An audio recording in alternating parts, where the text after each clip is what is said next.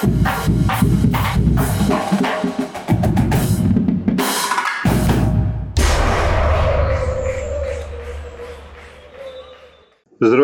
приятели на Великата английска игра. Добре дошли в Лигата на джентълмените. Малко е необичайен този уикенд. Имам предвид, че в събота неделя няма мачове от а, първенствата, което пък ми дава възможност да направя един епизод, който да е доста по-различен като подход а, и като търсене на различни идеи.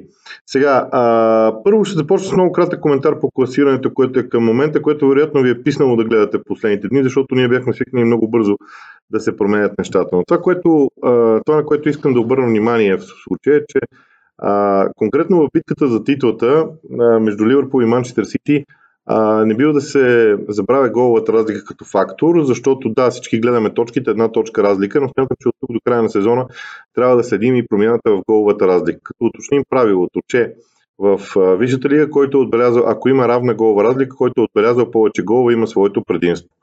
А, от тази гледна точка Ливърпул има предимство. Това е един допълнителен натиск на Сити, който подсказва едно.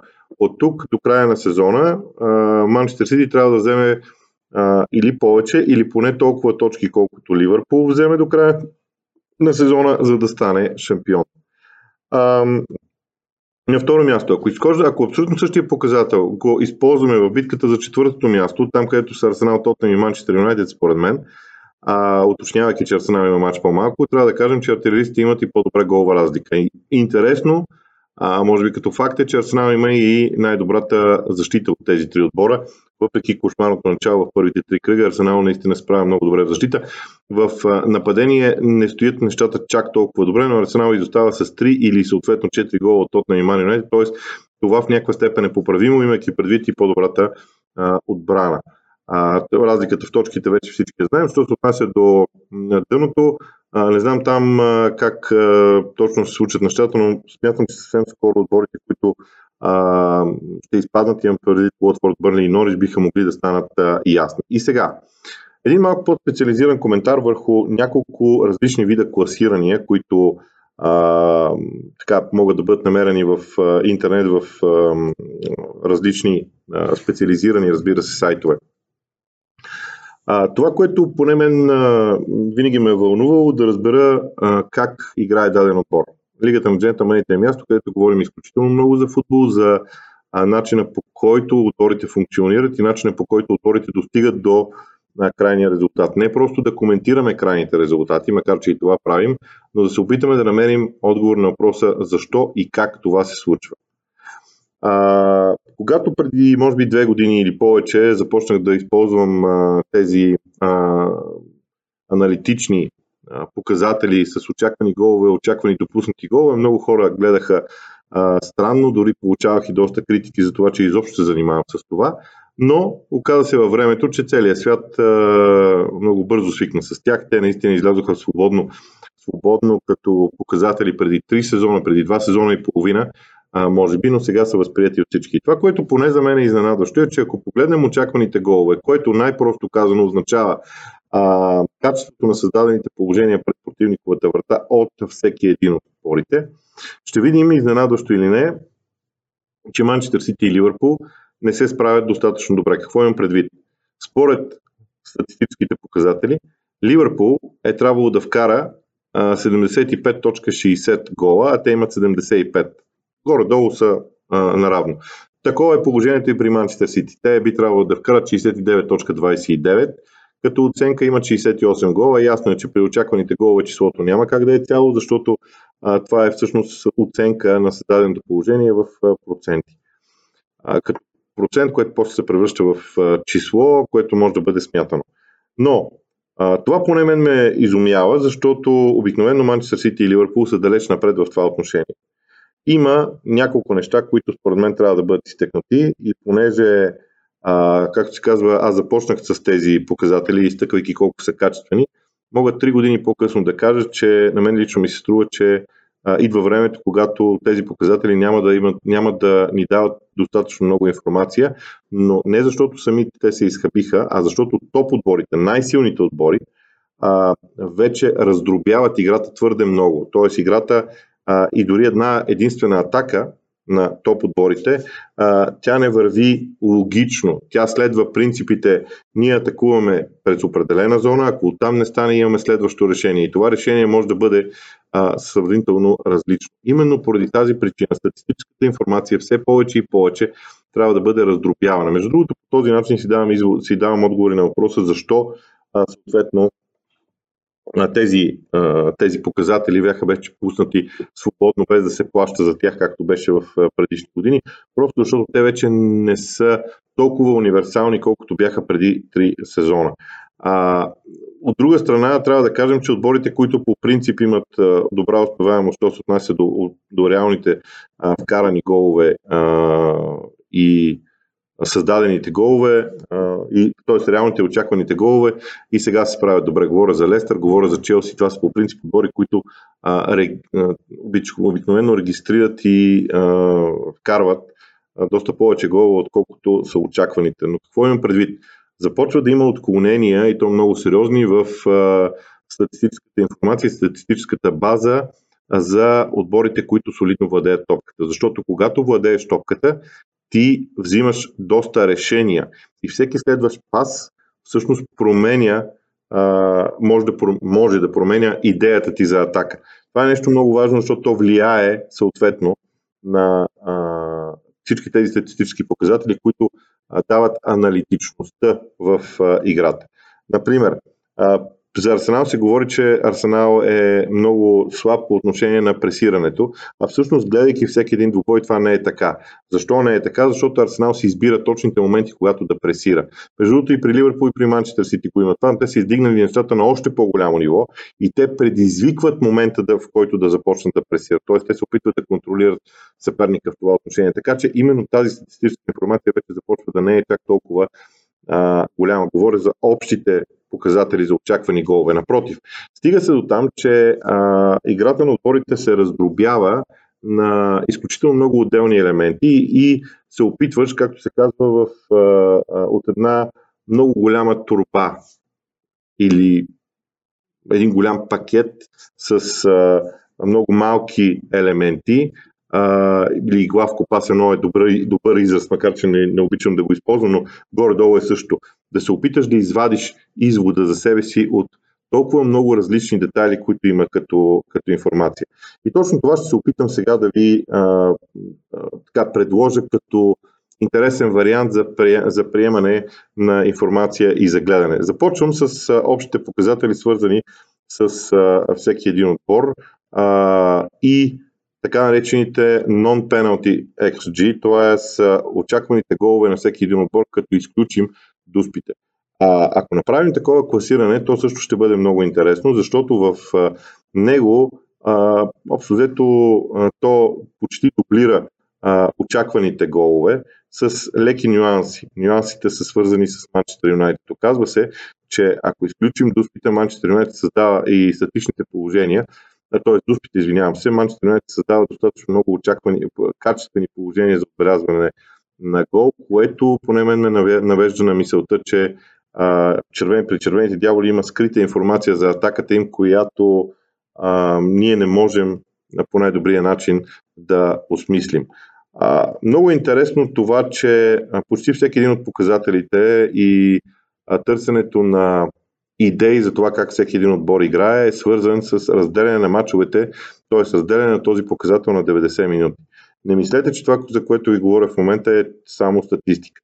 Статистиката е да изброиш а, не знам точното определение, трябва да се, аз съм държал няколко изпита, два изпита по статистика, обаче в момента не мога да си спомня точното определение, научното определение, но това, което аз си представям е да изброиш определени събития, които се тези аналитични показатели ти всъщност не изброяваш а, брой, а търсиш успеваемост. Вероятно хората, които се занимават с, статистики, с статистика, биха могли да ни а, добавят страшно много а, допълнителна информация. Но идеята ми е, че търсим оценка за това, което а, се случва. Затова раздробяването на даден показател за 90 минути футбол е много важен, защото ако даден отбор е изиграл повече мачове от друг отбор, тогава е нормално а, бройката очаквани голове да расте, т.е. броя събития да е много по-голям. И именно това в сезон като този, в който имаше много отбори с различен брой мачове, ни дава а, добра информация за това кой къде се намира като качество в а, а, играта. И дори ако искате да отидем в, а, именно в тази посока, интересно или не, но ако разделим на 90 минути създадените положения за отбелязване на гол от Тотнам и изключените, изключим дуспите от това число, ще видим, че спорите са зад Манчестър Сити, зад Ливърпул и Манчестър Сити. Ливърпул, разбира се, е изключително ефективен в това отношение. Аз лично така с много голям интерес винаги съм следил вратарските показатели. Например, замислили ли сте, че вратарите имат своята дефанзивна дейност и а, ние си задаваме въпроса много често и много често говорим как вратарите излизат извън наказателното поле и така нататък. Задавали ли сте си въпроса, въпроса а, кой е отбора, който и чието вратар всъщност а, започва дефанзивната си работа най-далеч от твоята гол линия. Вероятно всеки от вас ще тръгне в посока Ливърпул и Манчестър Сити, само че отговорът е Бърнли. Което е страшно интересно, защото вади след себе си няколко, могат, може да се извадят няколко извода от а, всичко това за начина по който Бърни играе, за това, че Бърни не е отбор, който се затваря в своята половина. Напротив, Бърни цели да пресира съперника в средната третина от а, терена и там съответно да се опитва да действа, като вратаря е просто задължен да е а, съответно малко по-напред. А, за мен това е изключително интересно а, по принцип, но а, и когато става дума само за вратар, без никакво съмнение е а, важна и любопитна информация. Продължавам нататък. Ударите на всеки отбор или склад шутинг, както е цялата съответна а, тема, а, тук е един от важните показатели а, за а, головете, от които са извадени съответно очакваните голове. Идеята, че реалните голове минус очакваните голове означава, показва успеваемостта в нападение, ефективността в нападение. Колкото и парадоксално да звучи, тук Ливърпул и Манчестър Сити не са на първите две места. А, напротив, най-добре се справят Челси с а, отклонение от 9,3 пункта по отношение на 9,3 десети, извинявам се, а, разлика между реалните и очакваните голове, което означава, че нападението на Челси се справя великолепно с реализирането на възможности. След това са Астон Вил, Уест Хем, Лестър, Кристал Палас, едва тогава Ливърпул а, с ефективност, която е някъде към плюс 3. Но и тук, а, защо казвам, че статистиката и тези аналитични информации трябва да се четат много внимателно. Те не могат да се приемат за, а, например, виста да се правят изводи, защото Ливърпул създава много положения на брой. Нормално е, като създаваш много положения на брой, като бройка, успеваемостта ти да не е чак толкова голяма. Така че тези три единици на Ливърпул може би значат много повече от тези 6,4 на Астан Вила, например, защото е важно а, от какво число а, се случват а, тези, а, тази разлика. А, Знам, че може би на някой може да му звучи малко объркано, малко по-различно. Аз държа да го направя, защото просто няма да имам а, кога друг път да го направя, освен лятото. Лятото съм си поставил за цел да направя няколко такива епизода, свързани с четенето на играта. Склад пасинг или подаванията на всеки отбор. Това е една тема, която е много интересна. Аз си признавам, че преди всеки кръг минавам през точно определени 3 или 4 показателя за всеки един отбор между другото, всички тези неща, които в момента ви говоря, се използват страшно много от залагащите, защото в тези статистически информации може да намерите абсолютно всичко брой удари, точни удари, процентно съотношение за отборите, срещу отборите и така нататък. И така, нататък. така че страшно много от залагащите използват подобна, много, много подробна подобна подробна програма. Така, но, а, що се отнася до подаванията, аз страшно много а, обичам да наблюдавам и да разсъждавам върху няколко показателя. Единия е подавания, които директно водят до удар. А, това са асистенции на удари. Асистенции не на голове, а асистенции на удари. Защото, когато имаш а, подаване, което веднага води до удар, това означава, че ти си създал положението и завършека на атаката е с едно докосване. Там лидер е Манчестър Сити, това не ни очудва. 391 такъв случай до този момент. Ливърпул е с 385, Манчестър Юнайтед е с 325, след това Арсенал с 309.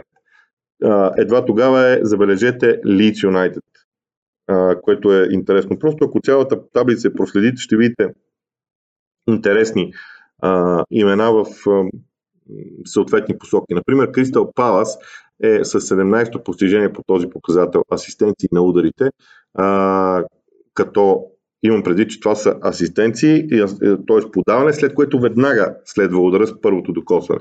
Т.е. при Палас дрибала а, е нещо, което или подготовката на удара е нещо, което е много важно. Казвам това, защото това подсказва един различен стил на игра. Още един показател, на който аз страшно много обичам да обръщам внимание, е а, завършени подавания или успешни подавания, които вкарват топката в последната третина на терена а, в близост до противниковата врата. И там Манчестър Сити има 200 подобни подавания предина пред Ливърпул, който на своя ред има 300 подавания предина пред Челси. Само се замислете как Манчестър Сити и Ливърпул, защо са толкова силни, защо разликата между тях и всички останали е огромна. Защото те успяват да вкарат топката в противниковата третина много, много стабилно всеки път. А, сега, Изненадите до някъде са свързани с Брайтън, който има 902 подобни подавания. А, и примерно Брайтън изпреварва Арсенал в това, по, в това отношение. Но си представете терена разделен на третини и финалната към противниковата врата, това са финалните 30 метра от терена.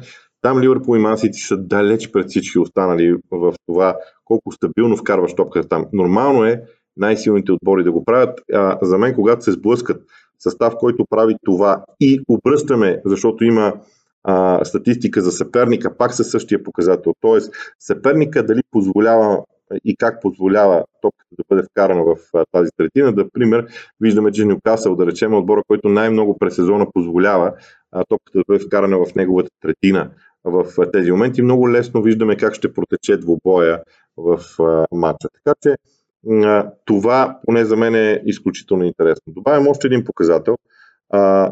Завършени ли успешни подавания, които вкарват топката в наказателното поле.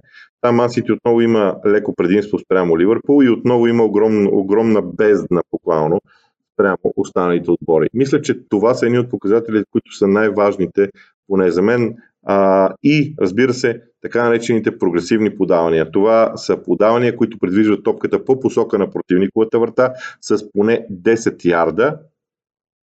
А, и така, поне за мен е много интересно кой отбор в това отношение има предимство, защото тук вече Ливърпул има много сериозно предимство пред Манчестър Сити, а Ман Сити на своя ред има огромно предимство пред Челси. Но защо при Ливърпул, тук защо се обръщат нещата? Защото а, Ливърпул прави по-директните подавания и малко по-дълги подавания а, към противниковата врата, което е въпрос на стил, нюанс в а, стила на а, игра. Сега, да погледна само още какво съм си а, подготвил. Да, а, има а, така наречените Squad Defensive Actions или защитните действия, отборни защитни действия, като има цяла огромна графа за а, така, агресивното поведение или пресиращите действия. На първо място, забележете, по брой пресиращи действия, Манчестър Сити е последен хората ще кажат, ми те, те не пресират. Не е вярно, те пресират, но тъй като държат топката в много голям част от времето, броя им пресиращи действия е различен. Когато обаче стигнем до процентното съотношение, т.е. процентната успеваемост на пресиращите действия, Манчестър Сити отива на второ място, Ливърпул е трети, първи, колкото е интересно да е, е всъщност състава на Брайтън. Тоест, ето ви един добър пример за това как трябва да се четат а, тези показатели и каква информация съответно можеш да си намериш от тях. По-интересно е, че пресиращите действия са разделени на третини. Защитна, средна и атакуваща третина. И пак ви казвам, в защитната третина пресиращите действия на Норич са най-много. Защо? Защото се, защото се защитават. Но ако погледнем към атакуващата третина, там Ливърпул е най- а, така, на първо място, т.е. той Ливърпул е отбор, който дава най-много и прави най-много пресиращи действия в противниковата третина. След това са Брайтън, Лидс и едва тогава Манчестър Сити и Саутхемптън. Ето ви, а това са отбори, които ние знаем, че пресират високо. Тоест, ето ви допълнителна информация, която може да си извадите съответно да съставите, да направите свой извод за това, което се случват. Обаче, м- напоследък а, споделям просто всички тези неща, защото първо смятам, че в някаква степен може да са интересни за хората, които по, по по-различен начин искат да гледат на футбол. Второ, а, така или иначе в този а, по-спокоен период а, човек може да разглежда играта по различен начин. Но, когато говорим за серия от показатели, които са обединени в групата Squad Possession, а, там виждаме един показател, който е а, на който тя е, тя е цяла тема, receiving. Какво означава receiving? Означава, че а, означава, че се анализират действията на целия отбор при получаване на топката. Процент получени подавания, а, това много това кореспондира с точност на подаванията, естествено, в а, тези моменти. Но интересното е, че в това отношение Ливърпул, да речем, е по а, така изостава от Ман с близо 5%. Защо? Защото пак пасовете на Ливърпул са малко по-директни, малко по-рисковани, докато при Манчестър Сити нещата са различни. Там, там нещата случват малко по, по-насигурно, малко по-бавно и съответно проблемността е много по- сериозна. Да, например, обикновено с челото на ако вие върнете назад и дори навлезете в показатели, свързани с отборите от долната половина на класирането, може страшно много да се очудите на, на много неща. Има дори докосвания, например, общ брой докосвания, докосвания в наказателното поле, в собственото наказателно поле, а, докосване в, в противникото в, в собственото наказателно поле, например. Брентфорд има най-много докосване, Норич, Кристал Палас и така нататък. В противниковото наказателно поле не се, нали, не се очудват. Там са Манчестър Сити, Ливърпул, Челси, Арсенал съответно. Но когато а, погледнете докосванията в финалната третина, ще видите къде са а, къде е баланса. И тук ще дам един, а, един пример в това отношение. Например, Брайтън по отношение на докосванията излиза много високо в подреждането. Той, те за това са и толкова уважавани сред а, повечето а, анализатори, но идеята е, че при тях ефективността не е чак толкова добра в тези моменти. Така че, дами и господа, с това мога да кажа, че тези моменти, епизоди, този епизод би могъл да приключи. Аз само ще кажа още нещо. Би трябвало би трябвало да възприемете цялата тази информация и надявам се да я възприемете като една по-различна гледна точка. Аз обичам да правя това на фона на всичко, което на практика се случва в футбола и смятам, че човек трябва да е обърнат към а, към играта а, по наистина по-различен начин. Надявам се, че този епизод ви е бил интересен а, в а, случая. А, надявам се, че те първа ще имаме възможност да говорим за такива неща. И накрая, нека да кажа а, още нещо. От 1 април Лигата на джентълмените ще има малко по-разнообразна, малко по-подробна програма. Ще включим, разбира се, и YouTube канала на Лигата на джентълмените, където ще има лайв поне веднъж в седмицата. Остават си основните предавания в VBOX. Ще има и различни репортажи, които сме подготвили. Изобщо опитваме се и ще се опитаме да направим нещата малко по-различни, да направим нещата така, че от един момент нататък Лигата на джентълмените да има по-богато съдържание за вас, по-често да бъдете с нас. И не забравяйте, разбира се, че в сайта GONG.BG, защото вече се опитваме да, да Лигата на джентълмен стига до вас по различни, в различни, на различни платформи. Не забравяйте, че в сайта GONG.BG си има специална секция Лигата на джентълмените, в нея могат да се задават въпроси, да се общуват, там ще има и текстове, там ще прехвърля петъчните си. А, ще се опитам всеки петък да има там текст а, свързан с по-скоро очакванията за уикенда, а не да правим цял а, видеоклип. Надявам се, че тези промени в някаква степен ще ви бъдат интересни, любопитни и съответно а, след това ще ги а, завършим. А, ще завършва седмицата по този начин. Изобщо от 1 април надявам се, че в Лигата на джентълмените ще видите много нови неща.